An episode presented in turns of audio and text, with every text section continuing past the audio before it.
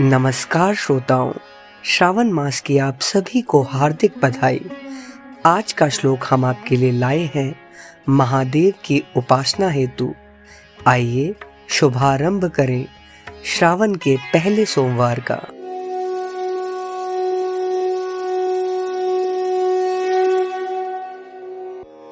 ओंकारं बिंदु संयुक्तम नित्य नित्यं ध्यायन्ति योगिनः।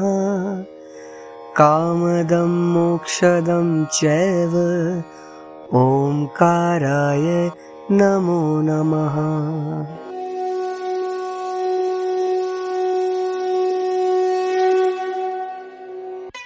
अर्थात वह अपने भक्तों की सभी इच्छाओं को पूरा करते हैं और ऐसे शिव को मोक्ष नमस्कार करते हैं जिन्हें ओम शब्द से वर्णित किया गया है।